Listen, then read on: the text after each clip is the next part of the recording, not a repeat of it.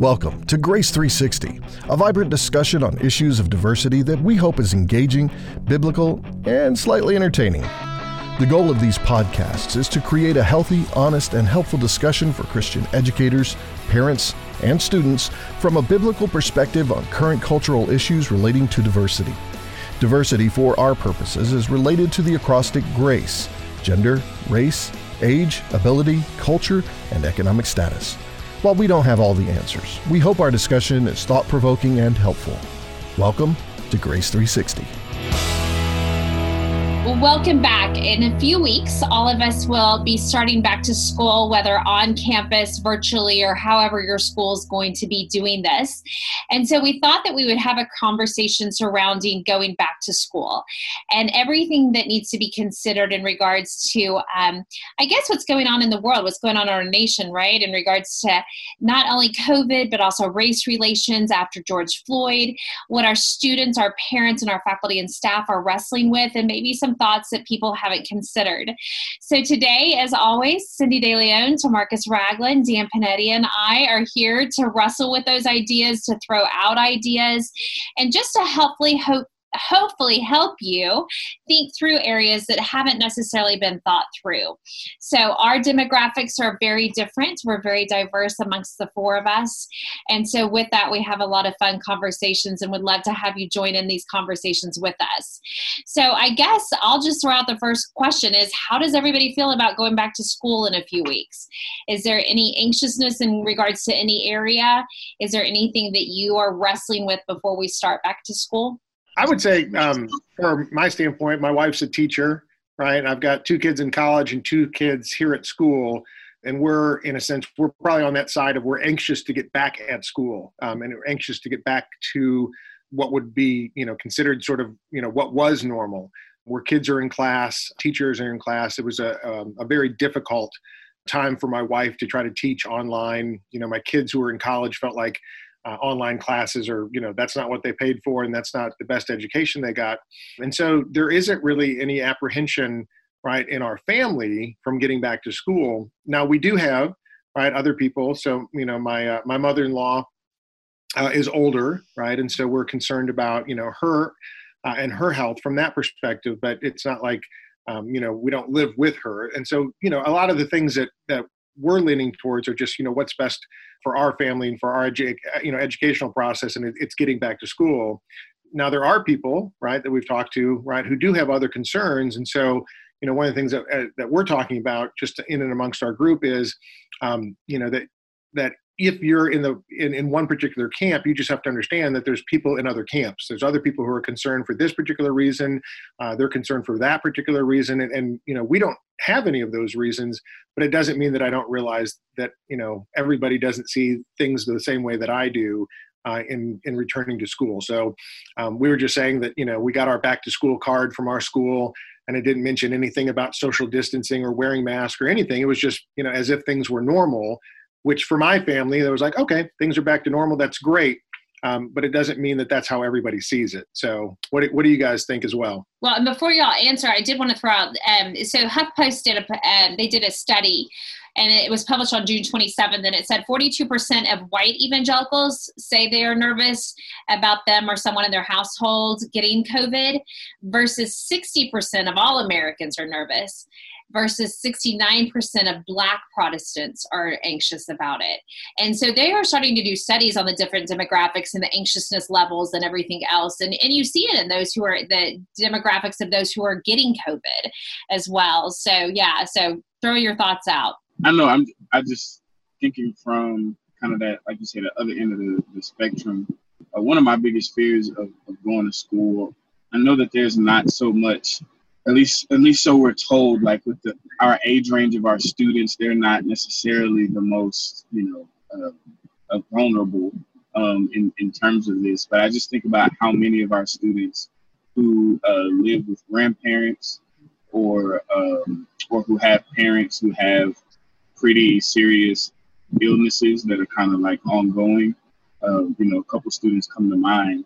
And i just think about the the impact that that could have on them coming to school, being exposed, and then returning home um, in those environments. And I think that dynamic, especially when, you know, I, th- I think it's across the board, but I know, uh, especially when you look at some of your minorities, rather just from cultural reasons or life, however that happens, there's a there's a lot of people who have a lot of different generations or extended families in their homes, and so uh, that produ- that produces um, you know different challenges.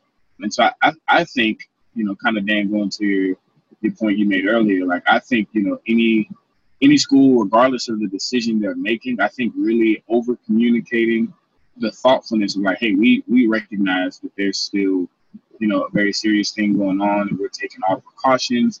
And here's a, here's some of the ways that we're thinking through how we can do this most effectively, just so that people feel you know that comfort of knowing like, all right, this is being considered, and not just you know we're just opening a can of worms and we'll see how it goes. Yeah, I would agree. Um, being one of the people in the demographics of having an older loved one that lives with me, my mom lives at home with us or with me, and you know the underlying conditions that go with being older.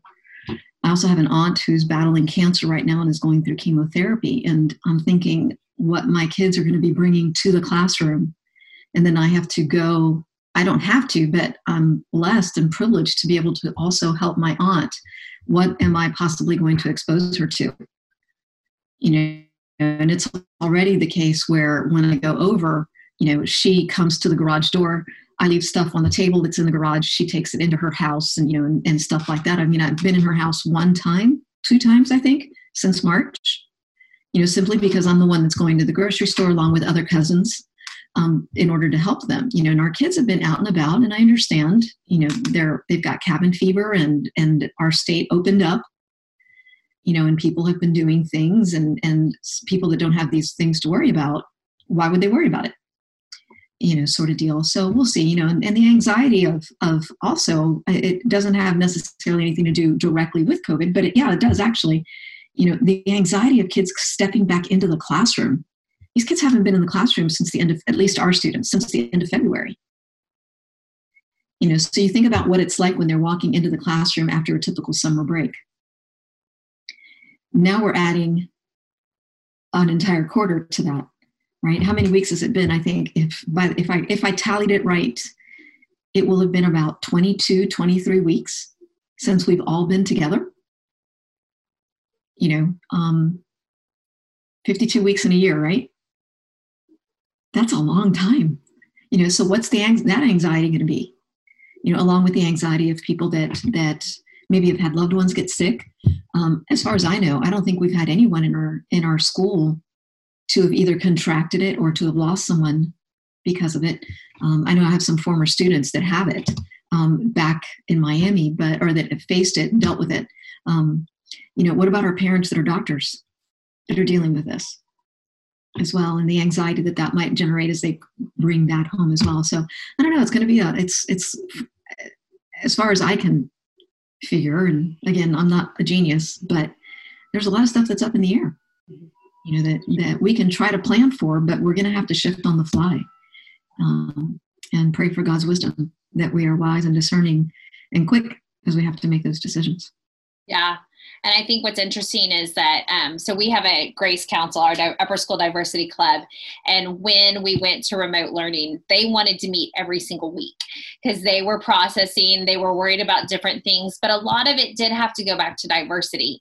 It had to go back to with well, what is happening with our Asian American students? Are they feeling you know segregated and left out? Are they feeling discrimination? Are they feeling things?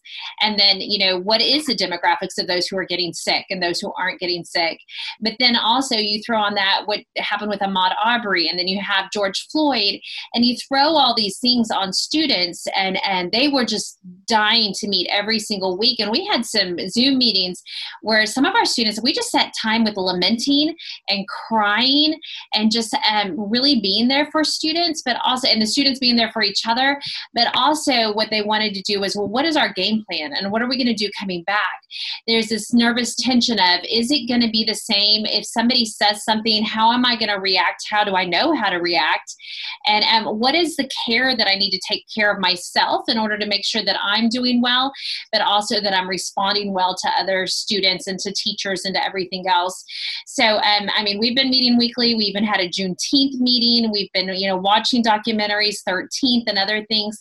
So there's a lot going on, not just with COVID, but also in regards to race relations. So would anybody like to speak into maybe what they think about going back and maybe some of the anxiety that they've heard or that they themselves feel, and then what we need to do as a school as we re-enter our school.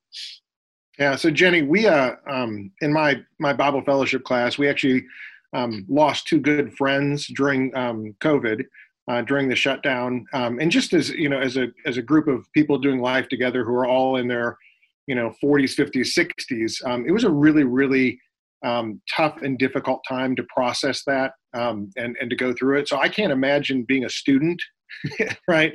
15 16 17 years old and just having in a sense it, it, almost seems like right the world falling you know apart around you right and so many different difficult things uh, happening and not really having an opportunity to process uh, that with uh, with you know with friends uh, with uh, you know teachers um, you know, sort of being isolated at home um, and really not having a, a, a you know a, a, chance to to talk through and to listen to other people. Um, I think that'd be a, very difficult thing to now come back to school and all of a sudden, you know, hey, let's you know uh, get ready for football and get ready for you know math and you know and and you know the school, uh, you know, I, I know our school specifically, right, runs at a really really rapid pace. Um, and so I think there's been so much that people have wanted to process through and they haven't had a chance to. And as soon as you open up those doors, people are want are going to want to get back to normal, right? What happens to that? Um, you know that that processing time. Um, you know, is there going to be time built into the school to say, hey, here's the things that ha- has happened, as Cindy mentioned, over the last 20 something weeks, right? Half of a year. Are we just going to ignore those? Do we build time in to deal with those things? Um, and I think that's that's a conversation that a school right administration needs to begin to have and say, hey, when we open up those doors, is it just you know math, science, and English, or are we going to make time to make sure that you know our students have a, a, time to process things, uh, to talk about things, to learn from those things? I know that um, I have a particular program called Student Leadership Institute, um, and we always pick a topic to wrestle with in the fall. And I, and I picked, you know, COVID 19, right? I, I, picked that as my topic because I want our students to wrestle with this. Uh, I want them to work through it. I want them to hear, you know, lots of different perspectives from different people who have had to deal with this. Um, because I think at, at 16 years old, um, you know, they've gone through it, but it's mostly been about how it's affected them. They haven't asked questions, how's it affected everybody else? And what are the different perspectives that are out there? Um, so if, if I were a school, right, I'd make sure I work this into my curriculum and make sure that we have a time uh, to process and to think through some of these things that have happened. Yeah, I think that's a, that was a great point that you made there, Dan. You know, um, just yesterday, I think it was, or the day before yesterday, a video went viral of a man who got very upset at a Costco in Florida. Um, and he unleashed on an on a senior citizen who requested that he please put a mask on you know? And people are like well he's just responding because of stress. Well honestly stress only brings out what's already in you. Right? If you squeeze a lemon whether it's a sunny day or it's a rainy day what you're going to get when you squeeze a lemon is going to be lemon juice. Right? So the stress simply brings out what's in a person. Um, it doesn't necessarily bring out it doesn't taint the flavoring is what i'm trying to say i guess. Um, what is that like for our kids? You know how have they been processing at home? You know do you have parents that that um, are skeptical of the narrative? And they're going to be sitting in a classroom with students whose parents aren't skeptical you know and, and how we're going to have to deal with all of that. Um, you know and if adults are struggling to process as dan mentioned with the loss of two um, two community members um, in his bible study group um, our kids aren't good at processing and they've been trying to do this at home maybe some of them. And i don't know were you guys the kind of teenagers that sat around and tried to process these things? Or did we just run full tilt? You know so we'll, we'll see And I think it's interesting because you said, you know, like when you talked about the Costco in Florida, one of the things that's been discussed is that there are so many more recordings now. And so people are recorded doing things that you wouldn't in the past been recorded, we wouldn't have known about. That includes both reactions to COVID, but it also includes this race relations. You know, every it seems like all the time there are recordings coming out of someone saying something or doing something. And now it's just all coming to light. And so as our students are processing COVID, they're also processing this. I remember remember what struck me the most after Ahmaud Arbery was um, a student in our Grace Council. She's African American. She's only been at our school for two years. She was in a very diverse school before that. And she said, I didn't know racism still really existed like it did in the past and I found I was I was really shocked. I was like, okay, but wait a second, and um, and it turns out that a lot of our students felt that way. They knew it existed in the past because they were taught that in curriculum and they were taught that in the classroom, but to the extent that they saw it with Ahmaud Arbery and then George Floyd, they weren't ready for that and they hadn't ever thought through that. So then we had to spend some time going through this is what reality does look like. So not only was there this idea of, I can't believe this is going on, but there was this idea, I can't believe this actually exists and that there is racism in our country. And so there's a lot that's processing. I know our students it was good for them to constantly be on Zooms to process things together because they were nervous about coming back. And if they heard a comment in the hallway or if they heard something going on, that they needed time to process that as a group so that then they could respond well. Um, but then you have going into elections. I mean, we're about to hit election cycle on top of all this. So there's a lot that needs to be considered. But if we look at it specifically, we talked about students uh, about students. What about our faculty and staff? What do we need to consider with our faculty and staff going back to school? Um, I want to kind of uh, answer that question, but kind of just kind of give some more context. I think of what you were just explaining, and I think um, part of what's hard. I've had a number of conversations this summer, and you know, one of the things that I've actually come very like fascinated by is trying to pinpoint like where the disconnect is with people because you know I, I think there's a, a lot of discussion that I'm having like I said with people very much so mean well um, but there's just there's just like this a disconnect. And I was talking with a friend and he gave me he um, provided a very helpful framework I think for thinking about racism. I think it's such a loaded term for us, especially as Americans. And typically, the way like it's thought of now is like you're either like racist or you're not racist or anti-racist, right? Like there's there are these polar opposites and like no in between. And actually don't think it works like that. Like so he he the example he gave is he was like it's like like lust. He was like, right, like there's like adultery that's like the act of. But then Jesus also says, but if you even lusted after a woman in your heart, then you've already committed adultery. And so there's layers. So maybe I'm right that, that as I'm continuing in my sanctification process and I can grow in these areas, um, I'm not just like one day I was lustful and then one day I'm not. And I think for many, they it really takes this like humble acceptance of like hey, it wasn't like I was like racist growing up and like was doing all of these things and saying all of these things. And then one moment I just stopped being racist and then it was just gone.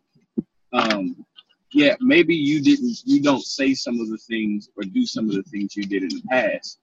But if you still, right, if you can kind of self reflect and you still have a um, um, subjective um, or a lesser default understanding of people of color or people around you or the way that you write. Like, you know, one of the interesting things that I notice a pattern where, like, you know, maybe I'll submit an article about a situation and people are like, uh, I don't know about that. And then they read another article that's like, you know, well, actually, you know, Ahmaud Arbery was a criminal. And they're like, see, now the facts are out. And it's like, well, why do you, I like, you haven't done any more research about this article than that one why do you assume this one is factual? Because it says he was a criminal. And it's what well, there's there's something in my mind that says this can't be right. Why? Because police are good. You know, I don't want to say it out loud, but like black people tend to be criminal. And so, right, like, and if it's like if I if we don't start to address the narrative that allows some of these decisions and some of these um, um, acts that are happening to persist, I think that's why it's so elusive today.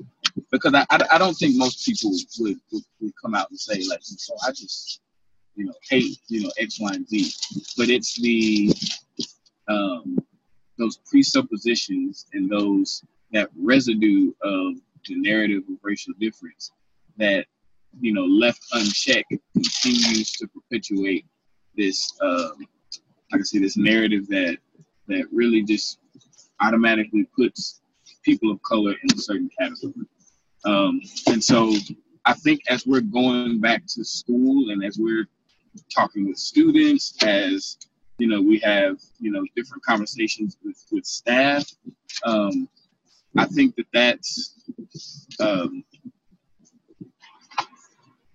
I don't know. I really feel like there's there's not a good way to get back to quote unquote normal without intentionally having those conversations as a staff, like across the board, so that like that like I don't think you can just start work the first day and we all just pretend like these past few months haven't been a thing. Um, that's just to make for a lot of nasty gossip and well, I heard he said, she said, you see this, like, um, it's just gonna have to be something that we tackle at the very onset of the year, so that we can continue to walk together and go through it um, going forward. Yeah, I agree. And I'm grateful that um, our school is allowing us that time to process. I know that I, we already have five trainings set up for faculty and staff, both small group and large group, to work through these areas, especially in regards to diversity with, with race. And so I'm grateful for that. But I do, I do worry about, um, you know, just even walking in the doors. So what are the letters that we're sending home to our faculty and staff setting up that walking into the doors to hope, hopefully alleviate some of that anxiety and some of that stress coming in. And then what are the conversations that we are not i guess not forcing our faculty and staff to have, but how are we equipping them should a conversation happen in their classroom, which I can almost guarantee you it will happen. So, how are we equipping them to have those conversations well, even in regards to just simple things such as definitions? You know, what does privilege mean? And what do you have? What happens if you have a kid who, you know, screams out in the middle class, Black Lives Matter? What, what do you do in these situations and how do you respond well? So, I'm grateful we have a school that's, you know, actively engaged in this. We've been actively engaged for years years, but that we're also saying, you know what? Before we start school, we really need to go through and look at all these areas once again and make sure all of our faculty and staff feel comfortable going into the classroom and going back into these discussions. Yeah, I think one of the, one of the things, Jenny, is I think a lot of people are afraid to have the conversations that need to be done because by by in a sense by having the conversation it's almost like you're giving credit to something that you don't want to have happen.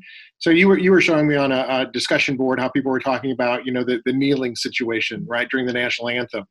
And i think what a lot of people do is just well that, that's never going to happen here um, so we're not even going to talk about it right? It's just it's just that's it's not an option right? It's not an option. We're not going to allow it to happen so you don't even talk about it. And i think the reality uh, of it is right is the, the kneeling so that you have the conversations. That's the whole point. Have the conversations, right? I don't I don't have to kneel during the national anthem to draw your attention to the conversations if you're already having them right and i think that's the concept is right if a school opened up its doors and said hey let's talk about these issues right let's wrestle with these things right then you don't have a, a student or a parent or, or some community frustrated that nobody's listening to them right i think the idea is right? That there are there are people desiring to have conversations to desiring to be heard desiring to say you know this is how i see the world. Does anybody else see the world the same way that i do? And you, and you begin to give um, you know credit to other people and other groups and other situations and other experiences and say okay i don't see the world that way but but thank you for sharing that you see the world this way. And that that's important to me because i value you as my brother and sister in christ and and that's where those things happen right? And i think that's why it's like you know for most people it's just you know, hey, we don't have the conversations because you know that's never going to happen here and and then you just shut down the conversations and those people who really feel like they're not being heard right they either suffer through it and go okay nobody's going to talk about it or they just leave they just say okay you know, if we're not going to be the predominant group at a particular school or a particular area, right, we're never going to be heard. We just got to go find places where then we're going to be the predominant group so we're around people who listen to us. Mm-hmm. I don't think that's right. If you're a predominantly white school, um, you need to be able to listen to the narrative that isn't predominantly white. Right. And that means finding somebody who's not white to give you that narrative and say, you know what? Hey, Tamarcus, you know, you're here at my school. Come in, talk to me, tell me what's going on. Hey, this particular family or that particular student, right? And giving them credit for their experience and letting them share that with you. It doesn't mean that you have to agree. It doesn't mean that you have to say, okay, as a school, we're all going to take a knee. It doesn't mean that, but let's let's at least have the conversations. And I think those are important things, right, for us to listen and learn through and be a part of. Yeah, and I think I think you touched on something. I think it's fear. I think there is a lot of fear associated with these conversations. I know that um, our student council. Um, I have schools call me all the time wanting to create student councils, and the thing they always say is, "How do you get around the LGBTQ discussion?" And and there's this intense fear about it. And I, I always tell them i said you don't understand. The kids are having the conversation anyways. We're just giving them a space to teach them how to have the conversation well. So it's it's it is that we approach everything biblically but we allow space for that. And i do think satan uses that fear so well. Yeah. well one, but one of the things in that that thread of conversations that you had was a bunch yeah. of different schools talking about the kneeling right? And one of the schools right their their basic thing was right? It just, you know, it's unbiblical. It's not going to happen. It's anti-American, right? And just I mean, shut it down. And I was like, wow, if you were at that school and, you know, you were a student who wanted to protest in some way, you're like, I don't, there, there's no way to demonstrate that you have a different idea or a different opinion than than what's being, you know, shared at that particular school. And I'm like, that's not what a Christian school is about right it's not so that we you know march out of here lockstep all saying the exact same thing it's that we march out of here right in the idea that we're all serving right? The, you know, the lordship of Christ, and we're building His kingdom, yeah. right? And, and I don't, you know, I don't, I don't get that. Like that's that's the bigger goal, right? And producing some kids who protest against some of the things that are happening in the world, the fallen world, right? That they say, hey, that's not right. I'm like, you know, Jesus did that, right? I mean, Jesus, Jesus was a tr- tremendous social activist and a, and a huge protester against the sin and the, the, you know, the destruction that he saw in the world. And he brought hope and he brought healing. And that's what we want for our kids. But to do that, you have to have a lot of difficult conversations along the way. And so I think from a Christian school perspective, we need to open up that dialogue and open up that room for those kids and your staff and your families to have that conversation. I want to add something to that. My hope is to alleviate the, the fear of the conversation um, one of my one of my very good friends. Uh, he's white, I'm black, um, and we have conversations about race and just culture and our backgrounds and upbringings and all kinds of things all the time. And the interesting part about our conversations is almost every time we talk about it, some misconception that I have about white people is is checked. Some misconception or some you know, ill, you know, ill thought about black people for him is checked. And it's this ongoing process, right? Of where like um, you know, he'll realize like we'll be talking through and he'll be like, you know, I never thought about it, but like this is like something that I, I think and like it didn't hit me to just now that that's like problematic. That is what Christian accountability does. The revelation that you have some sort of racist tendency or thought or disposition isn't in and of itself the defeat. The defeat only comes when I'm faced with it and I can either ignore it or I can acknowledge it and repent from it. And if it ends with acknowledgement and repentance, then you've won. Like that, we've won, right? Like that is that is the goal. And so it, it shouldn't be right. It almost should be I want to have the conversation because if this is in me, God take it out. Instead of I don't want to have this conversation because if it is there, I don't want to address it. And so then I'm just going to leave it unchecked. And I think that is more so. Um, I think on one side you see that fear, and then on the side of you know I would, at least for myself, is I feel like when you're when you're not willing to have it checked, it's like all right, it feels like you're protected. Um, and you know i'm i'm not afraid for us to have a conversation and what comes out of it is you know actually yeah i did have this crazy idea or i did think this way or i have done these things sweet all right, let's let's walk let's walk together and walk through that. Um, and and I think I think if we think through the conversation in that lens, that might take away some of the um, some of the sting or the fear of engaging. Uh, I love that. I do think Satan uses fear a lot to stop our conversations and stop our dialogues. So, um, I guess time's up. I mean, we don't. We could go on forever about this. I mean, I just want to go off what you were talking about and some other discussions I've had on the side in regards to, you know, judging past as we talk about statues and monuments, judging the past based on morals of today, what that looks like, and again associated with fears. But um, I will go ahead and wrap up today. Does anyone want to end with anything in particular before we sign off today?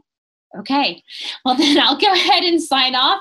But please join us again. We're bound to have more conversations surrounding um, going back to school, the monuments, you know, what elections look like. So please feel free to join us again. We hope you do. Thank you for listening to Grace 360. As always, the views and opinions expressed in this podcast are for educational purposes and are not intended to be divisive or inflammatory in nature. We hope you listened and learned as much as we have in the process of producing the show and pray you'll join us for our next episode. You can find us on social media. We would love to have you as part of our discussion with your thoughts and questions. Once again, thank you for listening to Grace 360.